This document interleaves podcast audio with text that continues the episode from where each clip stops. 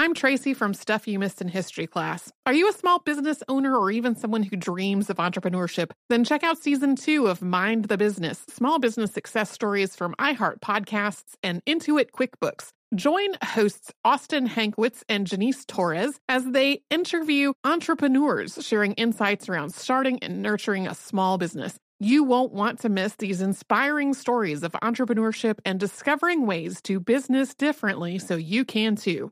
Planning your next trip? Choice Hotels family of 22 brands has over 7,400 locations and the perfect hotel for any traveler you want to be. Like a Cambria hotel serving up locally inspired craft cocktails for all my folks who maybe want to meet up and talk about Mad Royals. Check into a Radisson hotel with flexible workspaces for you strivers who listen during business travel. Or a Comfort hotel with free hot breakfast, family friendly pools, and big spacious rooms for the parents who listen with their kids and need a little retreat. What are you waiting for? Join Choice Privileges and start earning points toward your next stay. Find a stay for any you when you book direct at choicehotels.com, where travels come true.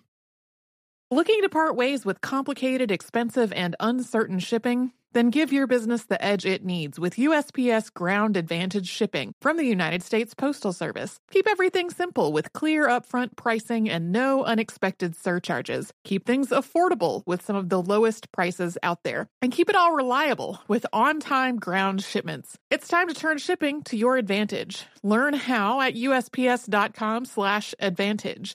USPS Ground Advantage. Simple, affordable, reliable. When you think about the future, what kind of technology do you envision? Whatever the future holds, artificial intelligence will undoubtedly be at the heart of it all. Join Graham Klass as he hosts season two of Technically Speaking, an Intel podcast, and hear from the minds transforming healthcare, retail, entertainment, personal computing, and more with the help of AI. Tune in every other Tuesday and explore the latest technology that's changing our world today and creating a more accessible tomorrow. Listen to Technically Speaking, an Intel podcast on the iHeartRadio app, Apple Podcasts, or wherever you get your podcasts. Happy Saturday, everybody. Uh, in a couple of weeks, we're going to be doing an episode on the Delano grape strike, which took place shortly after the end of the Bracero program in the United States. We covered the Bracero program on the show back on August 3rd, 2016. And rather than trying to go back over all of that same context in the Delano grape strike episode, we thought we would go ahead and just put this classic back into people's feeds. This episode also talks about a mass deportation effort that overlapped the Bracero program, and that mass deportation effort was named after a racist slur. I wrote this episode back in 2016, and if I were writing it today, I probably would have approached that differently. So we just wanted to note up front that there are multiple references to the program, including its full name, over the course of this episode. Welcome to Stuff You Missed in History Class, a production of iHeartRadio.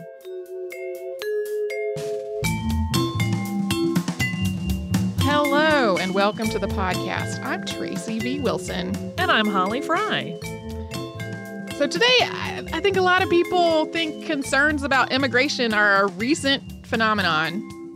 I mean, definitely in the United States, which is where we live and can talk about from experience, but um, maybe in other nations too, but definitely in the US, right? People don't think of this as a thing that's been around for a long time. Yeah, I think there's a, a gonna... prevailing thought that, uh, you know, there colonists came and that was the big immigration thing and then there was this big gap and now we're all arguing and worried about it again yeah, within like the last, I don't know, 30 or 40 years. So in a, in a way, in a way, it definitely is a new concern for people because for about 150 years after the nation was founded, there weren't really any immigration laws, right? If you could get here, you got to live here. That was basically how it worked. Yep. Uh, until um, you know the the 19th century. So back in the late 1700s the country didn't really seem to care about about, about immigration. Uh, but to look at another way it is not a new concern at all because the united states started passing immigration laws and a lot of them were targeted at immigrants from specific countries in the 1860s so this is both a really new idea given the whole history of the united states as a nation uh, and a really old one, given that it's been around for more than 150 years. So That whole division between like legal and illegal immigration is simultaneously new and old. And today's history or today's story is part of that centuries long history because for parts of the 20th century, the United States and Mexico had agreements in place that were allowing and even encouraging Mexican nationals to enter the United States to do agricultural work and other labor, mostly in the American Southwest. And one specific program called the Bracero Program was launched during World War II to address a labor shortage um, as American men were uh, needed for the war effort. But an unintended side effect of this program that was about uh, legally coming to the United States to work was this huge increase in the number of people who were crossing the border from Mexico illegally. And these, these illegal entries reached a point that the government implemented another program, uh, which I'm going to make it clear this is not an acceptable word to use today, but it is literally what the program was named. It was called Operation Wetback to deport Mexican nationals in huge groups. So, the intertwined stories of these two government programs is what we are going to talk about today. And before 1910, there was simply not a lot of regulation of the United States border with Mexico. People pretty much crossed back and forth as they pleased. And as agricultural industries started to really grow in the Southwest, these industries started to really rely on this readily available and seasonal workforce that was coming in from Mexico. In the 1920s, this also became true of other industries in the American West and Southwest as well, including railroads and mining. But today we're talking mostly about agriculture. So, using Mexican nationals as a source of labor basically came with some benefits. Agricultural work in a lot of places is highly seasonal, and for the most part, migrant workers who were U.S. citizens were traveling as families. They would spend the year moving from place to place as a family, for the most part, spending a lot more time looking for work than actually working. And when there was work, it was usually work that the whole family did, including the children, in an effort to try to make enough money to last them for the rest of the year. So that's not an ideal situation in a lot of ways. Mexican workers, on the other hand, tended to be young men traveling in groups with other young men. Uh, a group of young men was overall a lot more efficient than a family with children. And on the more exploitive side of things, many were willing to accept lower wages than what was considered standard among Americans. Because of a limited proficiency with the English language, Mexican nationals were often unaware of laws or standards that could protect them in their work. And as a result, there were a lot of growers and farmers in the American West and Southwest who were willing to overlook the issue of whether a person had come into the United States legally or not in order to get cheap, easy to exploit labor. By the early 1920s, though, an increasing number of people were starting to think of this basically open border and the way it affected the labor pool as a big problem. Large farms were driving down their own costs by employing large numbers of Mexican migrant workers at a really low rate of pay, and small farms considered themselves to be at a big financial disadvantage as a result. Labor organizations started tacitly excluding Mexican workers when they formed unions, and also started using their political clout to lobby the government for more enforcement along the border and to put a stop to immigration from Mexico. In 1924, the United States formally established the Border Patrol as part of the Labor Appropriation Act. As the U.S. government started taking steps to secure the Mexican border and curtail illegal immigration in the 1920s, local communities and states began taking steps to regulate their own Mexican population as well. As we've discussed in our podcasts on Mendez versus Westminster and Macario Garcia, much of the Southwest and West approached its Hispanic and Latino population in much the same way most of the rest of the nation did its black population through segregation, which was reinforced either through laws or through social customs. In places with large Mexican and Mexican American populations, discrimination was widespread and socially accepted by much of the Anglo community. During the Great Depression, which lasted roughly a decade beginning in 1929, and the Dust Bowl, which was a devastating period of drought and dust storms that struck much of the Southwest and Great Plains during the same time, life was pretty hard for pretty much everybody in the region, but it was especially hard for people of Mexican descent. The Anglo community was increasingly hostile toward Mexican migrants, viewing them as unnecessary competition for incredibly scarce jobs. The industries that had been relying so heavily on Mexican labor for so long increasingly tried to exclude Mexicans from their workforce during the Great Depression. Prior to the Great Depression, the United States and Mexico had been working together to find ways to send Mexican nationals who were in the U.S. illegally back to Mexico. During the Great Depression, those efforts increased. President Herbert Hoover ordered the Department of Labor to work out a deportation program. The Mexican government tried to identify its citizens who were in the United States and, in many cases, paid for their return to Mexico.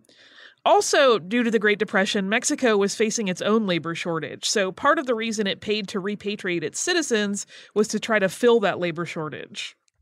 Between 1929 and 1935, about 85,000 Mexicans voluntarily returned to Mexico, and another 400,000 were deported or repatriated, depending on how you want to look at it. Most of the ones who tried to return to the United States during the Great Depression were turned away at the border, which at this point was a lot more secure than it had been earlier than the 1920s. However, things shifted dramatically once again during World War II. The draft applied to all men residing in the United States, whether they were citizens or not.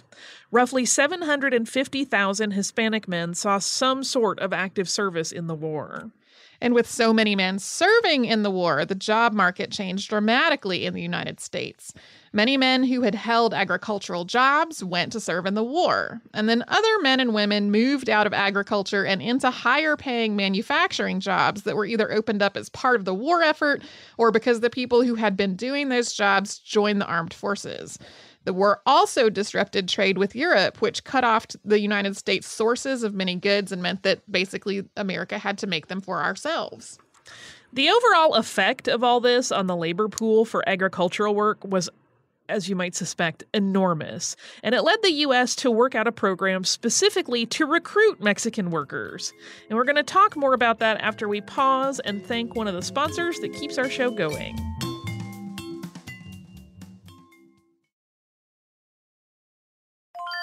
I'm Tracy V. Wilson from Stuff You Missed in History class. Did you know small businesses make up 99.9% of all businesses in the United States? The world is powered by entrepreneurs, and if you're a small business owner or even someone dreaming of starting your own business, then you'll want to check out season two of Mind the Business Small Business Success Stories from Ruby Studio, from iHeartMedia, and Intuit QuickBooks. And every episode, hosts Austin Hankwitz and Janice Torres talk to entrepreneurs about how they've grown from the the lessons of launching and nurturing a small business and how they have found success being their own boss. From the excitement of first starting out to finding the right tools and resources to process invoices and payments like QuickBooks Money, you won't want to miss these inspiring stories of entrepreneurship and discovering ways to business differently so you can too. And if you're a small business owner or even someone dreaming of starting your own business, then you'll want to check out season two of Mind the Business Small Business Success Stories from Ruby Studio, from iHeartMedia, and Intuit QuickBooks.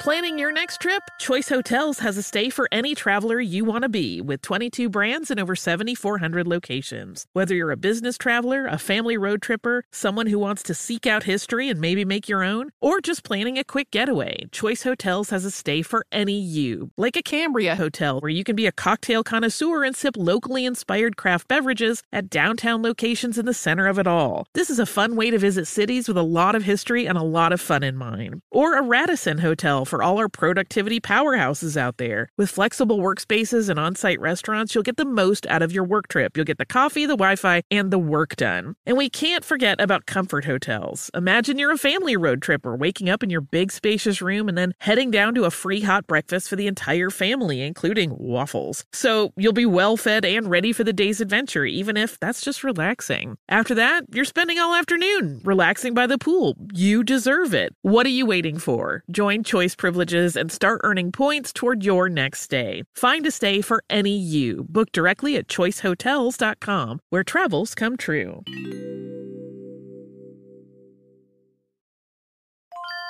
Say goodbye to complicated, expensive, and uncertain shipping and say hello to an advantage with USPS Ground Advantage shipping from the United States Postal Service. Every business faces challenges, but shipping shouldn't be one of them. So keep things simple with clear, upfront pricing and no unexpected surcharges for Saturday deliveries, residential deliveries, or fuel. Keep things affordable with some of the lowest prices out there, helping you counter the rising costs of doing business with a budget friendly alternative. And keep things reliable with on time ground shipping, ensuring your shipments get to where they need to go while maintaining your hard earned reputation. USPS Ground Advantage is your ticket to easy, cost effective, and dependable shipping. It's the complete delivery service your business needs to rise above the competition. There's never been a better time to turn shipping to your advantage. Learn how at usps.com slash advantage. USPS Ground Advantage. Simple, affordable, reliable.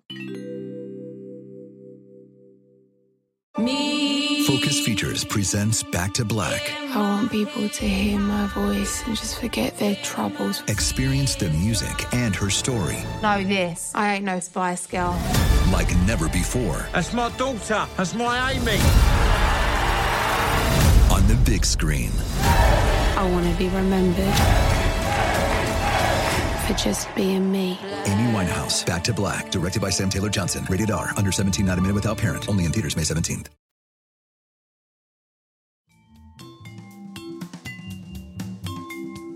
To return to the Bracero program, this huge shift in the workforce during World War II had immediate and detrimental effects on agriculture.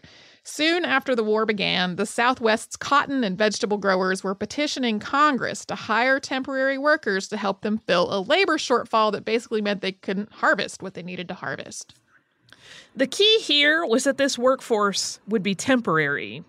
In the words of a report from President Harry S. Truman's Commission on Migratory Labor later in on in 1951, quote, "The demand for migratory labor is thus essentially twofold: to be ready to go to work when needed, to be gone when not needed." So, the United States, leaning on Franklin D. Roosevelt's good neighbor policy, started trying to work out a bilateral agreement with Mexico that would allow Mexican nationals to enter the United States to work and then return home when they were done. At first, Mexico was reluctant to do this for a number of reasons. Mexican citizens who had previously immigrated to do exactly these types of work had faced discrimination and exploitive treatment in the United States.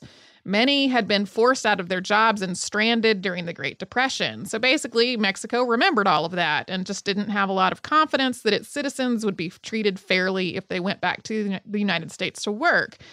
So Mexico insisted that any agreement spell out protections for its citizens, one that would protect Mexican laborers while in the United States and would protect Mexico's own industries from suffering due to a lack of workers. Mexico did, however, see some potential benefits to allowing its citizens to work in the United States. It was hoped that anyone who entered the program would return home with money that would be injected into the Mexican economy. Running parallel with that was the idea that Mexico's workers would learn new techniques relating to agriculture and then bring those new techniques back to Mexico. The result of this negotiation between Mexico and the United States was the Bracero program, which was launched in 1942 by executive order and then formalized by a bilateral agreement on April 26, 1943. It would later be amended by Public Law 78 in 1951. The basic terms of the Bracero program would be that this would be non military work. It was not acceptable to recruit Mexican nationals to work in agriculture and then put them into the military service. Mexican nationals would be protected from discrimination. Employers would pay transportation and living expenses as well as a fair wage. Workers would get medical and sanitary services at no cost to them. People enrolling in the Bracero program would sign a Spanish language contract and be paid, paid a fair wage that would not be less than what was standard for Anglo workers in the area. And workers under the age of 14 were not allowed. There were also protections if there was a shortage of work, guaranteeing a subsistence level pay uh, if someone contracted with a Mexican national but turned out not to have work for them to do. A percentage of the Braceros' pay was also to be saved and returned to them once they returned to Mexico. The criteria for the workers themselves were that they had to be young, healthy men who had agricultural experience but did not own land of their own. They also needed to have a letter from local authorities saying that their labor wasn't needed where they actually lived, and that was to try to diminish the impact on Mexicans, uh, Mexico's own labor force. Applicants would go to collection points in Mexico, be fingerprinted, be sprayed down with DDT, and then be taken to the United States. In spite of concerns that Mexican nationals would take jobs away from Americans, at first this seemed like a mutually beneficial agreement. The United States would get the farm labor it needed, and Mexico would get new, modernized farming techniques, an injection of cash into its economy, and jobs for citizens who needed them. However, things took a turn for the worse pretty much immediately. Most of the work to be done was known as stoop labor. This was cultivation work that was done using a short-handled hoe stooped over rows into the in the fields. This was grueling. And like it could have been done with a long-handled hoe instead of a short-handled hoe that required you to literally stoop over, but for some reason people thought a long-handled ro- hoe was damaging to the crops. Today, the short handled hoe is regarded as an occupational hazard, and in many states, it is banned as unsafe. There were also way more interested Mexican nationals than there were jobs. And soon, officials processing applications were accepting bribes to move people ahead of the line. Recruitment efforts became prone to corruption. People who didn't meet these qualifications for one reason or another also started using the constant traffic back and forth across the border to make the crossing themselves illegally. And as was the case before, there were still plenty of growers who were willing to hire these people for almost no money. Unscrupulous growers also figured out that a lot of the Mexican nationals who were actually part of the Bracero program didn't have a lot of proficiency in English and weren't aware of the pay and protections they were legally entitled to under the terms of this program. This definitely was not universal. In various parts of the United States, braceros organized themselves and went on strike to protest low wages and poor treatment that were specifically outlawed in the bracero program's terms. Many growers flouted the rules of the program and hired people who had crossed illegally to get around having to worry about all of this. Mexico eventually refused to send workers to the entire state of Texas because of flagrant hiring of unauthorized workers, as well as other abuses. So soon, illegal border crossings were rampant, and the employment of people who had entered illegally was widespread wages started to drop for basically everyone because there were so many low wage workers who had become part of the economy in the Southwest. That minimum standard housing and medical care that was supposed to be part of this program also didn't materialize, and a lot of people who actually were part of it wound up tightly packed together in barracks on canvas cots, where respiratory diseases and other illnesses spread like wildfire. Over the 22 year life of this program, 4.5 million Mexican nationals legally came to the United States to work, some of them returning to the U.S. repeatedly under new contracts.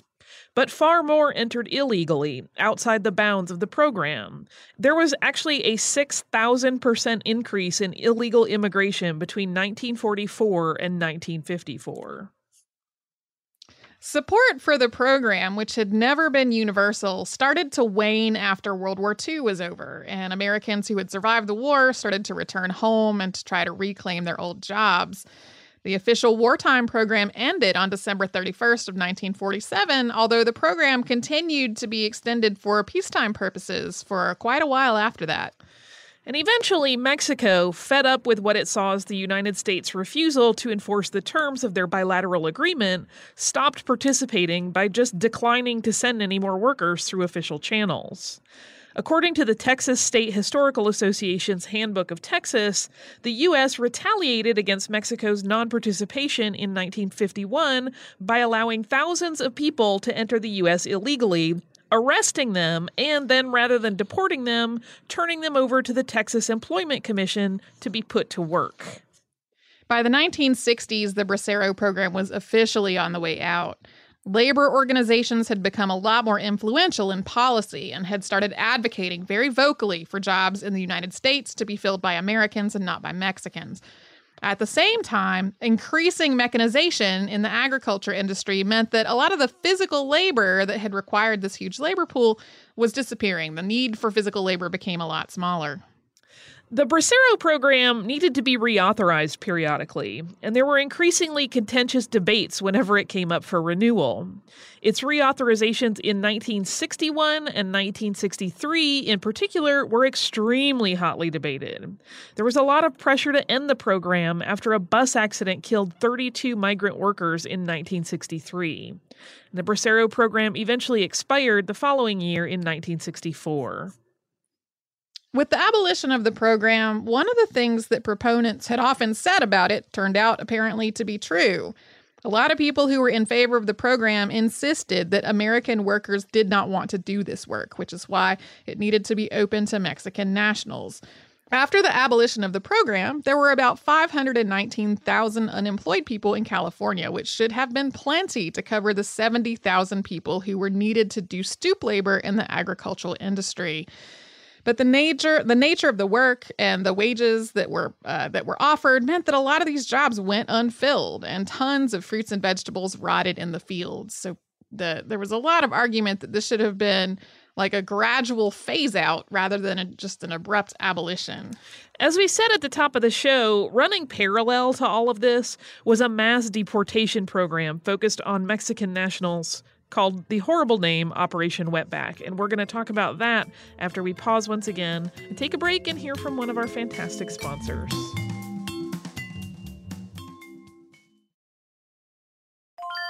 I'm Tracy V. Wilson from Stuff You Missed in History class. Did you know small businesses make up 99.9% of all businesses in the United States? The world is powered by entrepreneurs, and if you're a small business owner or even someone dreaming of starting your own business, then you'll want to check out season two of Mind the Business Small Business Success Stories from Ruby Studio, from iHeartMedia, and Intuit QuickBooks. And every episode, hosts Austin Hankwitz and Janice Torres talk to entrepreneurs about how they've grown from the the lessons of launching and nurturing a small business, and how they have found success being their own boss. From the excitement of first starting out to finding the right tools and resources to process invoices and payments like QuickBooks Money, you won't want to miss these inspiring stories of entrepreneurship and discovering ways to business differently so you can too. And if you're a small business owner or even someone dreaming of starting your own business, then you'll want to check out season two of Mind the Business Small Business Success Stories from Ruby Studio, from iHeartMedia, and Intuit QuickBooks.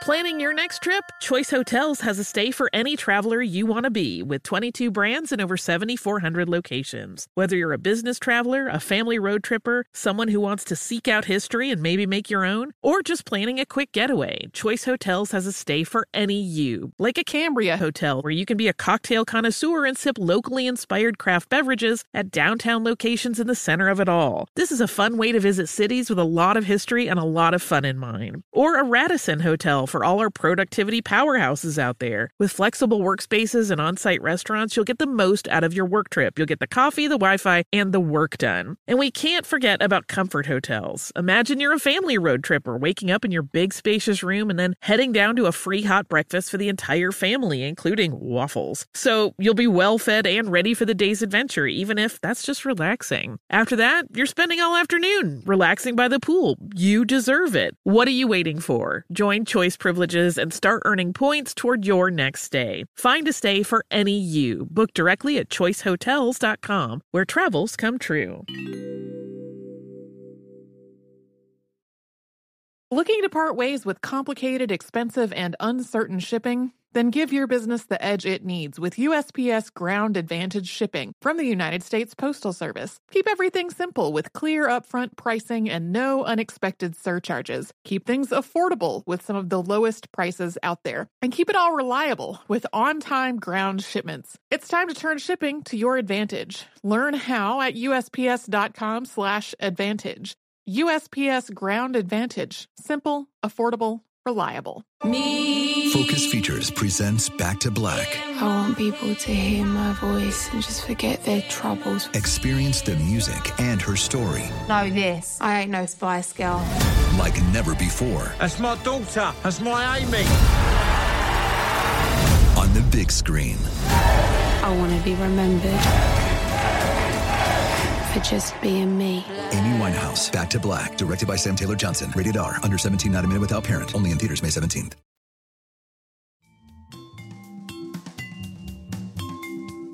To get back to uh, Operation Wetback, as an example of how the United States thinking on immigration shifted in the 1930s and 40s, President Franklin D. Roosevelt combined two other government agencies to form the Immigration and Naturalization Service in 1933. This agency was originally part of the Department of Labor. In 1940, that changed. The INS and the Border Patrol that fell under it moved from the Department of Labor to the Department of Justice. So, with that, the INS and the Border Patrol were no longer about work, they were about law enforcement. And as we said, Operation Wetback was a mass deportation effort that came along after the INS moved to the Department of Justice. It's often portrayed as a swift, decisive effort to deport people who had entered the U.S. illegally. But it was really part of a decades long effort that ran, as we said, parallel to most of the Bracero program. In the 1940s, for example, special Mexican deportation parties were established to try to apprehend and deport Mexican migrant workers. In 1945, there was an attempt to reinforce targeted portions of the border with chain link fencing. In the 1940s and 1950s, some Border Patrol agents ran an unsanctioned, quote, little barber shop, basically clippers that they carried with them to cut the hair of repeat immigration offenders, sometimes in intentionally humiliating ways. In terms of the more above board efforts to control immigration, a lot of them really were cross national. The United States wanted to keep illegal immigration from driving down wages and causing housing and social issues within its own borders. And Mexico wanted to have enough workers to meet its own labor needs and also protect its citizens from exploitation and discrimination while they were in the United States. In 1951, a report on Mexican migrant workers in the U.S. pinned all sorts of social and economic ills on illegal immigration and characterized the situation as an invasion. Soon, the U.S. was diverting more and more of the Border Patrol and INS to the Mexican border, more than doubling the number of agents that were stationed there. And between 1943 and 1953, there were a lot more people apprehended in illegal border crossings. The number rose from 11,715 in 1943 to 885,587 in 1953, with Mexicans making up more and more of those apprehended.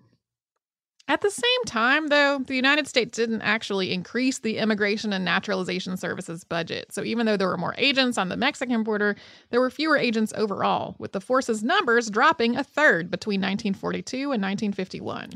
When Dwight D. Eisenhower took office as president in 1953, it's estimated that 3 million Mexican nationals in the U.S. had entered the country illegally.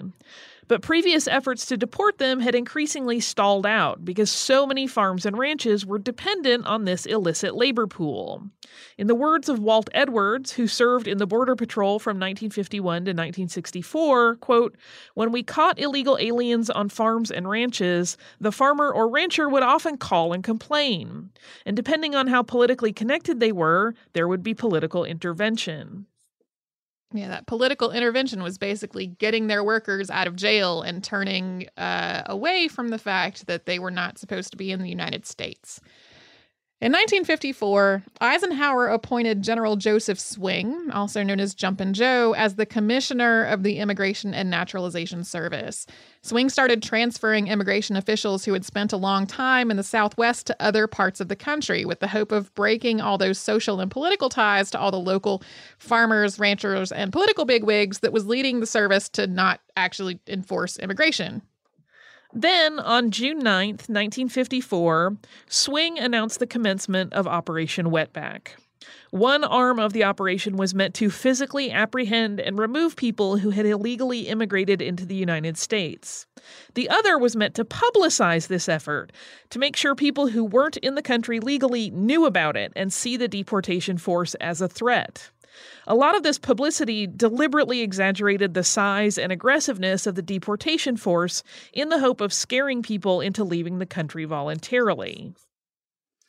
On June 17, 1954, immigration officials started the actual sweeps to apprehend and deport people who had illegally immigrated.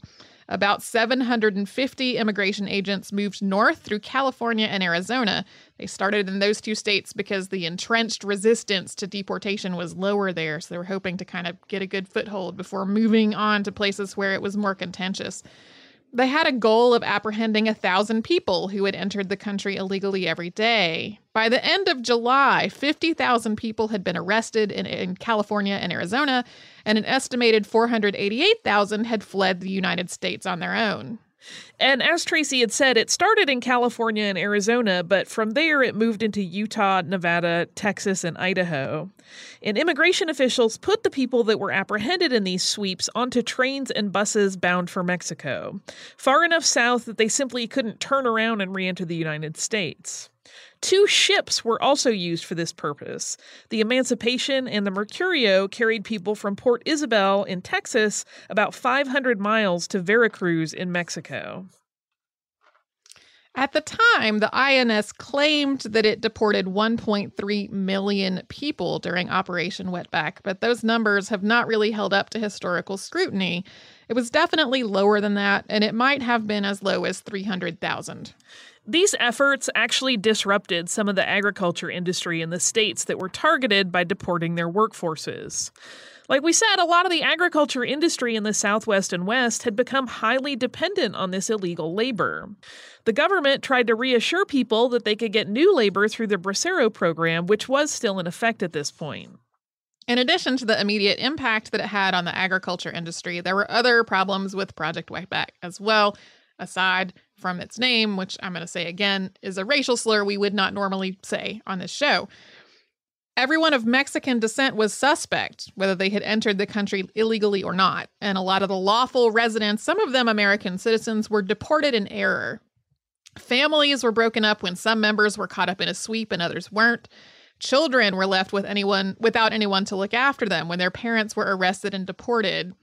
Mexican American communities were disrupted when their populations were basically decimated, and then that would basically leave whoever was left without the basic life amenities that they needed. And the problems did not end north of the border. People who were dropped off in Mexico were often left in completely unfamiliar territory where they had no friends or family, without any food, without water, and with no money. 88 people from just one roundup died of heat stroke after being left in remote territory without food or water. Conditions on the Emancipation and the Mercurio were also appalling, incredibly overcrowded and dismal. On one voyage, a riot broke out, and the use of ships was eventually stopped after seven people drowned during one voyage. Apart from all of that, that 10% of their pay that was supposed to be withheld for legitimate participants of the Bracero program and then returned to them when they returned to Mexico, a lot of people never saw it. A settlement was in the works in 2008 to restore this pay to the former workers and their descendants. But as of 2013, there were still marches and protests going on to have this money restored because it had never actually happened. So that is the basics of like this long, kind of convoluted, intertwined effort to both recruit and deport Mexican nationals in the United States.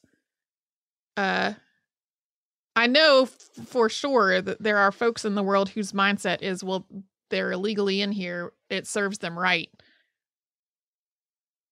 I personally think that if you are traveling hundreds of miles away from your family, to do physically grueling stoop labor for little money. Like, imagine what your life is like to lead you to that decision, right? Yeah. Like, what other option might you have? Yeah. Have empathy. That's what I'm saying.